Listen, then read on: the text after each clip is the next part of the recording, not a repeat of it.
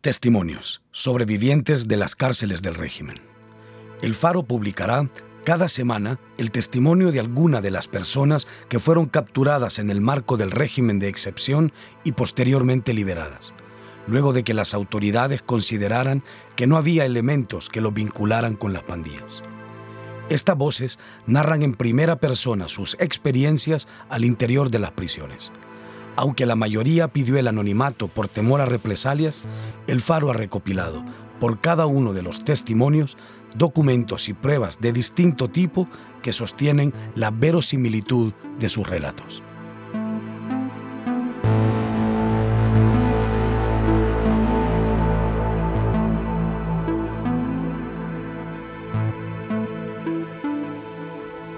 Flor estaba detenida en el penal de Ilopango cuando se enteró que sería madre por segunda vez. Se puso a llorar porque le aterraba la idea de que su hijo naciera en una prisión abarrotada por miles de capturadas durante el régimen de excepción, donde se les niegan tratamientos médicos y los maltratos físicos y verbales son el pan de cada día.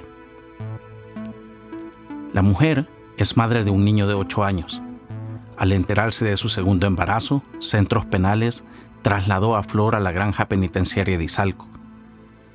Al llegar a ese lugar, Flor y otras 150 mujeres más fueron obligadas a realizar trabajo físico como cargar garrafones con agua o bultos de ropa mojada.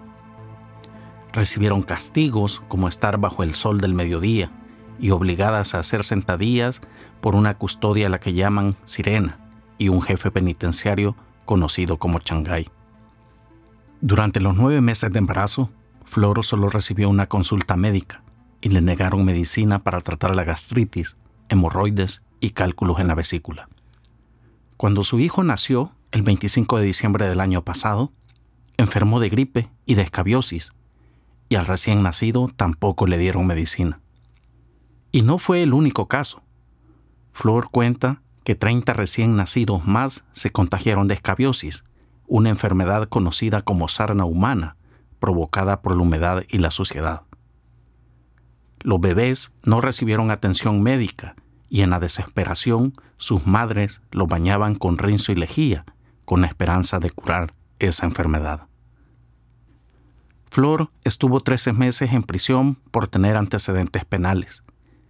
En mayo de 2019 fue arrestada por viajar en el vehículo de un joven que transportaba 10 paquetes de marihuana y una porción de cocaína. Ella alega que fue engañada para ir a aquel viaje, pero la condenaron a trabajo de utilidad pública. Este caso no tiene relación con pandillas, según documentos judiciales, pero la policía usó ese antecedente para capturarla durante el régimen de excepción. A finales de mayo de 2023, un investigador policial llegó a la granja penitenciaria de Izalco y le preguntó a Flor si pertenecía a alguna pandilla. Ella respondió que no, y mostró que sus tatuajes no estaban relacionados con esos grupos. Tras esa entrevista, la mujer a la que hemos llamado Flor por motivos de seguridad quedó en libertad condicional y pudo llevar a su bebé al médico para curar la escabiosis, un tratamiento que le fue negado en prisión. El 17 de abril del año pasado. Este, ese día me estaba listando yo porque íbamos a ir a San Miguel a comprar naranjas con mi mamá porque mi mamá hacía jugos de venta. Entonces ya habíamos quedado de que me iba a ir a listar. Me estaba listando cuando de repente llegó la policía. Este, yo estaba con mi pareja. Eh, tocaron la puerta y él le dijo de que, de que se esperaran porque yo me estaba cambiando y no esperaron, entraron. Y, o sea, me ayudó desnuda porque yo me estaba cambiando para ir a San Miguel. Y me dijo que le prestara mi dúo y se lo presté. Y le pregunté yo que, me dijo que los iba a acompañar y le pregunté yo por qué. Le pregunté que si por el caso que de la vez pasada me dijo él de que, de que no sabía. Ah, pues y le volví a preguntar, pero anda orden de captura, le dije yo. No me dijo, no andas orden de captura, me dijo. Solo nos vas a acompañar, me dijo. Y cuando estábamos en la delegación, me dijo que me detenían por agrupaciones terroristas. Y agrupaciones terroristas, ¿por qué? Le dije yo, si yo nunca he andado en la calle, le dije yo. Y me he ido a traer a la casa, le dije yo.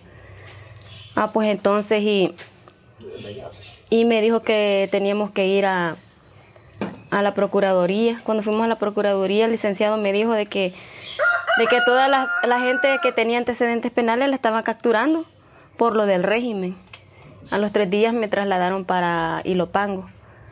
Ahí en Ilopango, este, por la multitud de gente que había, no, fallaba el agua, solo nos daban dos guacaladas de agua para bañarnos. Este, a veces nos bañábamos en la mañana, a veces en la tarde, y así. Había, este, en los catres dormíamos cinco en cada catre. No había colchonetas, nos tocaba dormir en los puros barrotes de, la, de, la, de los catres. Ajá, y en el suelo habían durmiendo más personas que no se podía ni caminar de lleno que estaba. Ahí estuve como un mes y medio, porque ahí me di cuenta que estaba embarazada. ¿Tú no sabías? No, yo no sabía que estaba embarazada. Fui trasladada el 20 de abril.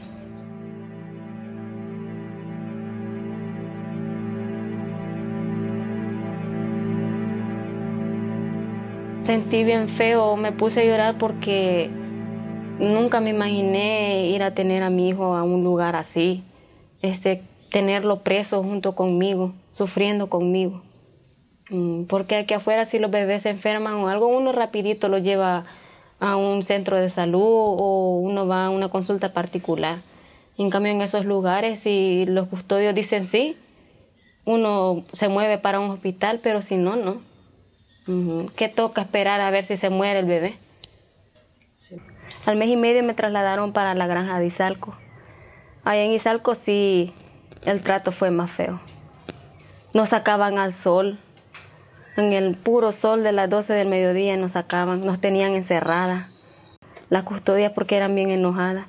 Nos ponían a jalar agua, estando embarazadas, nos tocaba salir a atender ropa de todas las que habíamos en la celda. Habíamos como 150 embarazadas. Mm. Y más unas que ya, había, ya estaban con niños.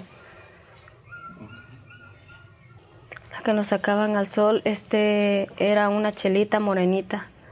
Sirena le decían. Sirena. Es que solo el grupo de ella era el, que nos trataban así, que nos sacaban en el puro sol. Ya las demás nos consideraban, nos dejaban cinco minutos en el sol, de ahí nos dejaban que nos sentáramos en la sombra. Pero cuando estaba el turno de la esa que le decían sirena, todo el rato teníamos que estar en el puro sol. Yo una vez me quedé de que me sentía bien débil, solo miraba el bulto blanco de mis compañeras, miraba bien borroso. Ah, y llegaba, a veces llegaba el mentado jefe Changay a maltratarnos, a decirnos de que parecíamos las prostitutas de la avenida, no sé qué decía este, que, que teníamos que respetarlo, que como que él era un dios, teníamos que saludarlo y si no lo saludábamos nos insultaba, que nos iba a poner a pagar, decía. ¿Qué significa pagar? Este castigo, a, a, hacernos, hacer sentadillas, cosas así. ¿Estando embarazada? Estando embarazada. Mm, cuando recién llegué sí me sacaron a consulta. Sí, pero nos dieron pastillas prenatales vencidas, nos dieron hierro vencido, algunas salimos con infección, nos dieron este antibiótico vencido. Y cuando una, unas dijeron que les había ido a ver medicina legal y le pusieron queja a medicina legal y lo que hizo la doctora Córdoba fue enojarse con ella. ¿Quién es la doctora Córdoba? Es la que atiende a todas las embarazadas ahí en, la granja de Izalco muchas cosas que lo de la ilusión de nosotras era que se dieran cuenta los de derechos humanos, porque también eso decía el, jefe Changay de que de que él a nosotras no nos tenía miedo, que hasta los más manchados lo saludaban a él y, lo, respetaban, y que él a derechos humanos se los pasaba por allá.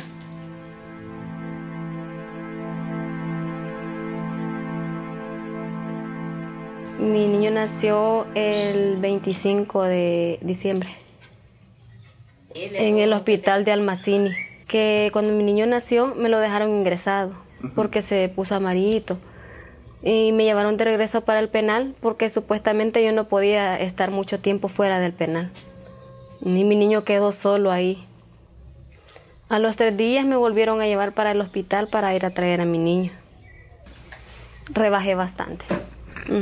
Este es ahora que salí me doy cuenta de que mi mamá me pasaba medicamentos, vitaminas y a mí nunca me dieron nada de eso. Este, cuando estaba embarazada, me puse bien mal de un dolor. Yo pensaba que era la gastritis, bajé a la clínica. Eh, los custodios bien pésimos, pero me bajaron a clínica. Llegué y le dije a la doctora que no aguantaba el dolor de la gastritis, le dije porque según yo que era la gastritis. Y ella me dijo, ¿y qué querés que haga? Me dijo, que salga allá afuera, me dijo, compre una inyección y te la ponga, me dijo, si medicamentos aquí no hay, me dijo. Cuando ahora que salgo, mi mamá me dice que me, pasaba para la gastritis porque yo padezco de gastritis y de hemorroides y a mí nunca me dieron ese medicamento. O sea que nos poníamos mal y, no, nos negaban los medicamentos. Este, ella ni siquiera me revisó, me, eh, me, dijo, todavía me dijo, ahorita voy a robarle a una compañera para darte medicamento, me dijo, y me dio dos pastillas omeprazol. Me regresé yo para, para el dormitorio.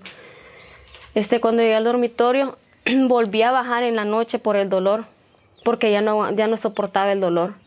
Vino otra doctora que estaba de turno y me revisó y me dijo, ¿y a dónde es el dolor que siente, hija? Me dijo, y ya le dije yo que cómo era el dolor que sentía. ¿Dónde sentías el dolor? Y en esto de aquí se me pasaba para la espalda. Y me, cuando ella me apretó, no aguanté. Y me dijo que me iba a referir para el hospital. Ya en el hospital me, me dijeron de que tenía cálculos en la vesícula. Pero la doctora Córdoba no fue digna de revisarme y decirme qué era lo que tenía de, para ver, pues, para diagnosticar algo, qué era lo que yo tenía más o menos. Me dijeron de que necesitaba una cirugía, pero que por el momento no se podía hacer porque por el bebé. Entonces me dijeron de que me iban a dejar dieta. Me vio la nutricionista y me dijeron que me iban a dejar cita para hacerme la cirugía. Este, me, yo le dije de que la dieta no me la iban a dar ahí, que era mentira. Y me dijo la una doctora que, ay Dios, hija, me dijo, entonces me dijo, solo va a pasar con dolor aquí, me dijo, solo aquí la vamos a tener ingresada, me dijo. Tiene que darle dieta, me dijo, porque usted necesita la dieta, me dijo. Y cuando llegué al penal, cabal que no me dieron la dieta. El niño, el niño se me puso como congestionadito, me le dio gripe. También le dije a la doctora Córdoba que el niño estaba mal, que, que si me podía regalar una perilla, le dije yo, para hacerle, este, sacarle los, los moquitos al niño. Y, y me dijo, yo perillas no tengo, me dijo. Yo no tengo, le dije, ah, pues ni yo tampoco, me dijo y me gritó bien feo y se dio la vuelta y no me dio nada. Me dijo que buscar una perilla prestada. De un bebé que un día lloraba y lloraba ese bebé. Ya por último el niño solo, solo se quejaba ya nomás con los ojitos cerrados y ellas lo que decían era que el niño estaba embotado y que estaba embotado. Después la mamá del niño se soltó en llanto en ver de que el niño ya, ya se veía pues que ya estaba en las últimas este, hasta que se le remordió la conciencia, lo sacaron al niño. Cuando llevaron al niño al hospital, vimos que la mamá con el niño se tardó un mes en el hospital. De ahí nos dimos cuenta que el niño estaba en coma, porque el niño tenía ácido en la sangre y tenía problemas en el hígado. Este, después le dijeron a ella de que el niño estaba muy mal y que tenían que llevarlo para el Bloom y que ella no podía, no podía salir del penal, que no podía estar muy mucho tiempo fuera del penal que tenía que sacar el niño, así que la obligaron a sacar el niño, que la familia este, se hiciera cargo del bebé. Y a ella se la llevaron para Panteo. Cuando estábamos embarazadas a dos se les vinieron los bebés, porque cuando sentían dolor, lo que hacían era inyectarle diclofenac. Solo eso hacían. Mm, y se le vino, sí, a dos. Eh, una se llamaba María Isabel y la otra se llamaba Carmen. Sí, ya hoy de último el niño se me puso bien mal, con unas fiebres que no se le quitaban. Al niño solo me lo bajaban para ponérmele supositorio y al niño no se le, no se le bajaba la fiebre. Hasta que ya por último este, me refirieron para el hospital, pero de nada sirvió porque en el hospital no me le hacían caso al niño, en Almacini. No me le iban a tomar ni la temperatura, ni acetaminofén me dieron si yo le daba acetaminofén a mi niño porque yo ya había llevado, pero el niño ya solo se me quejaba de la fiebre. Los niños estaban padeciendo mucho ahí de fiebre, vómito, diarrea, escabiosis. ¿A los bebés también? Sí. ¿Cómo, cómo, le daba esa enfermedad?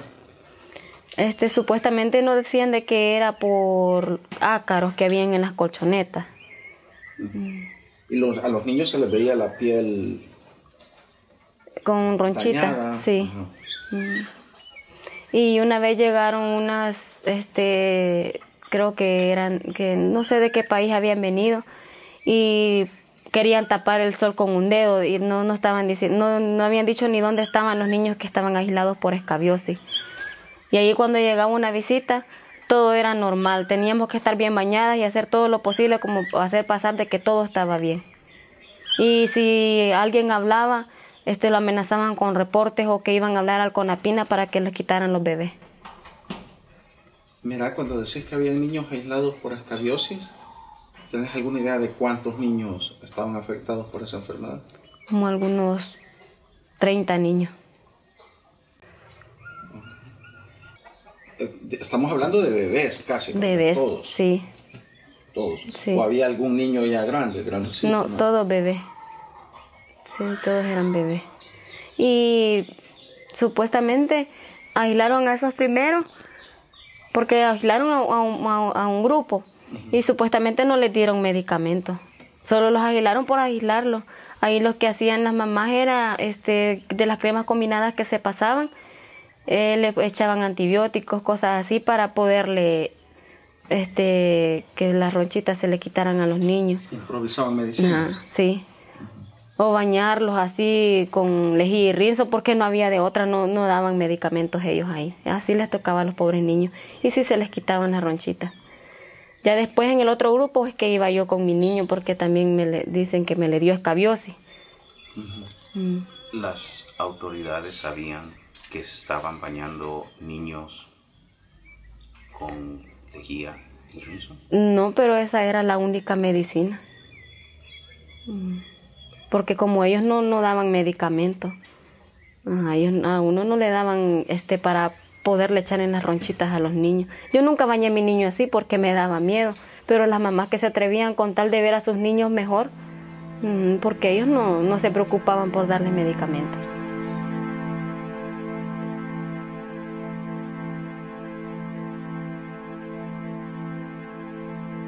Los baños sí, los manteníamos aseados.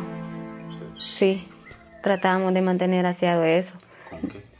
Este, nos daban lejía, rinzo. A veces cuando se terminaba y no daban, nos tocaba a nosotras poner de lo que nos llevaban nuestros familiares. Lo que los familiares nos pasaban. Mm, Aunque las lejillas hoy últimamente las estaban quitando. Los familiares pasaban 12 y solo nos daban 6. Los pámperes, todo eso ellos los quitaban. Este, porque yo una vez vi en la papeleta de que mi mamá me había pasado 100 pámperes y a mí solo me entregaron 75 pámperes. Y a todas les quitan, les quitan este pámperes ahí, de los que los familiares este, lo llevan. Lo peor del caso es que aún ellos que uno no se va a dar cuenta, pero uno se da cuenta porque a veces se fija en la página. O lo que hacen ellos es no le muestran la página a uno, sino que la doblan para que uno no vea lo que le han quitado. También me le pasó ropa a mi niño, mi mamá, y no me la dieron. Lo que hacíamos ahí es que a las que le, sí les, dejaban pasar la ropa, como ya no les quedaba a los niños de ella, este, nos vendían. A mí me tocó comprar ropa para mi niño. Me quedaba sin comer. Vendía mi comida para comprarle ropa a mi niño. Una vez a se les había perdido un, un cuchillo y lo que acusaban a una señora y lo que hizo el jefe Changay fue que le amarró las manos para atrás y como que era un animal, la, iba, él iba jalando el, lazo y iba empujando a la señora. Mm, Y ese día sacaron a todas las desfases y las pusieron a pagar en la cancha, las pusieron hincadas y las amenazaron con que les iban a dar regresión si el cuchillo no aparecía.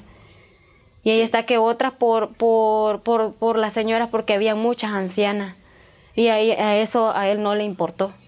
Muchas ancianas que con asmática, tosiendo, que se ahogaban del, del miedo de verlo a él, cómo les hablaba, cómo les gritaba. Y se echaron la culpa a unas muchachas por ese cuchillo. Y otra cosa que se oía ahí era de cómo torturaban a los hombres. Los hombres pegaban gritos de auxilio, unos gritos de terror, pidiendo auxilio porque los estaban torturando. ¿Qué tan, ¿Qué tan lejos eran esos gritos? ¿Estaba contigo? ¿Cómo, Mm. cómo era? Explícame. Este estaba un murito así y enfrente estaba el portón del, del, penal de los hombres. Auxilio, decían, ayúdenme, decían ellos gritando. me daba miedo y me daba cosas pues porque por los familiares, Ajá. porque todos somos seres humanos y, y habían personas inocentes. Imagínense si habían personas, si era una persona inocente la que estaban torturando.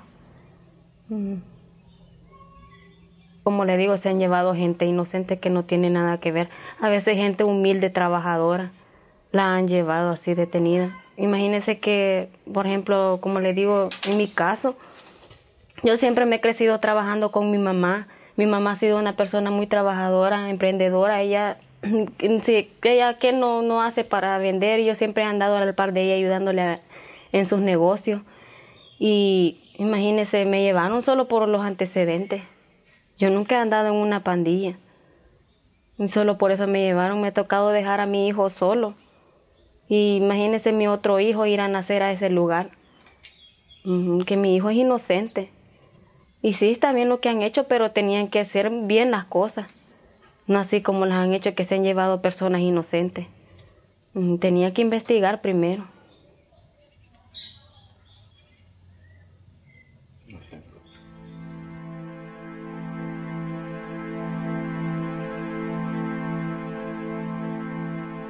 Un día, este 24 de mayo, fue un miércoles, me, ya, le tiraron por radio a, a las custodias de que me necesitaban en guardia. Este fui yo y otras dos personas más. Bajamos ya ahí en guardia, nos dijeron que era para el investigador. Estaba un investigador ahí y cada una pasamos con él y ya nos hizo preguntas de que si pertenecíamos a pandillas, que qué significaban nuestros tatuajes, este, todo eso. Y yo le pregunté que si ya para qué era esa visita y el investigador me dijo, eh, él muy amable me dijo que ya era ya para mi salida, que ya iba a salir, que primero Dios, si no me salía algún otro caso y todo estaba bien, ya iba a salir libre, me dijo. pero, o sea, me tuve que desnudar para que él viera mis tatuajes y, que yo no andaba tatuajes este, que pertenecían a pandilla. Después de que me fue a ver el investigador, esperé cinco días. Este, en esos cinco días fue que yo me refirieron para el hospital y estaba con mi niño ingresado. Ahí me tenían con un grillete y con esposa. Y cuando un día lunes, que ya eran los cinco días de que me había ido a ver al investigador, este, me llevaron la carta de libertad de ahí del penal y me llevaban ropa para que me cambiara. Y ahí me dejaron este, sola, me dijeron de que ya ellos ya no tenían nada que ver conmigo y que, que si ellos estaban ahí conmigo, me estaban privando de libertad porque yo le dije, a mí me da miedo que me dejen aquí, le dije yo porque yo no conozco. Sí me dijo la custodia, pero no la podemos llevar para el penal, me dijo, porque entonces la vamos a privar de libertad, me dijo, y es un delito, me dijo. Pero, o sea, yo no llevaba qué hacer porque estaba en un lugar donde yo no conocía, yo, ¿qué hacía? Y nadie me quería regalar una llamada. Le dije como a dos personas que si me regalaban una llamada y por miedo me dijeron, no, no ando saldo. Y entonces, y, otras compañeras que estaban ahí que tenían sus niños ingresados, le dije yo, ahora que necesito una llamada, porque ellos cuando uno iba al hospital lo que le decían es que uno iba a marquear. Yo le dije, ahora que puedo marquear, nadie me puede regalar una llamada, les dije yo, no tienen saldo, porque nadie me regalaba una llamada hasta después de que llegó la enfermera y me dijo, y mire, me usted anda DUI, no le dije yo, no tengo DUI, le dije yo y la custodia que andaba con usted se fue porque dijo que ella no tenía nada que ver aquí, que, que se iba, le dije, y me dejó así, le dije yo. Pero usted, sí, pero usted necesita un DUI para salir de aquí, me dijo. Hasta que una muchacha de buen corazón llegó y le dijo, tome, use el mío, le dijo. Y así fue como me dieron el alta. Y la muchacha me compró comida y, y me regaló la llamada para llamarle a mi mamá, que me fuera a traer.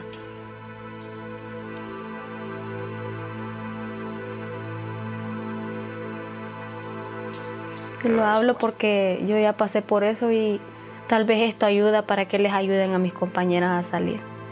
O no sé, para que les ayuden con los bebés. Mm, y con los hombres, pues porque ellos están sufriendo. Y hay muchas personas inocentes ahí adentro.